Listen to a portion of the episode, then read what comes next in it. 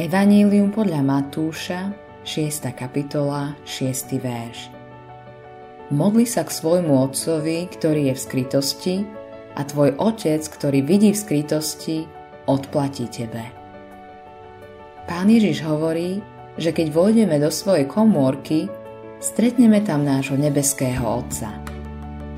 Ten, kto ide do ústrania, aby sa rozprával s Bohom, nekoná tak nikdy zbytočne.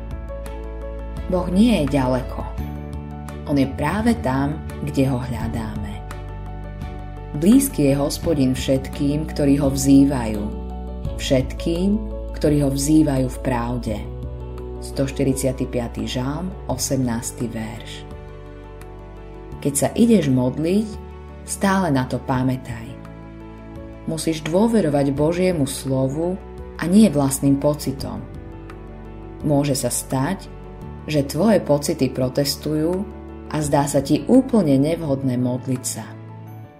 Ale keď ideš do ústrania, aby si stretol Boha a modlil sa k nemu, môžeš si byť istý, že on je tam.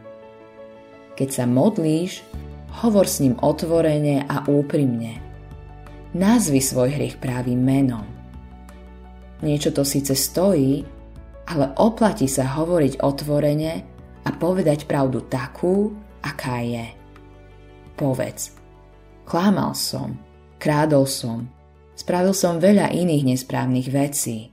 Som nečistý a zlý, plný seba vyvyšovania a pokrytectva, nikto mi nemôže dôverovať a tak ďalej.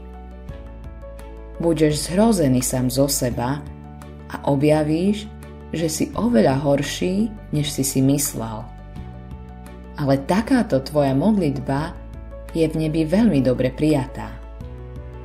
Kresťania, ktorí žijú blízko Boha, vedia najlepšie, akí sú.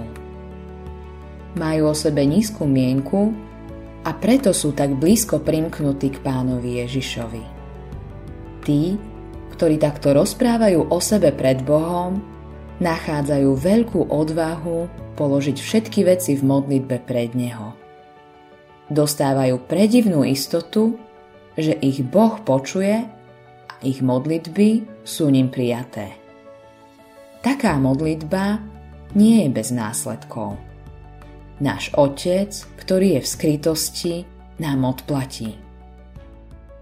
Na kresťanovi je vidno, či je často vo svojej komórke. A je viditeľné aj to, keď tam nechodí. Autorom tohto zamyslenia je Evin Anderson.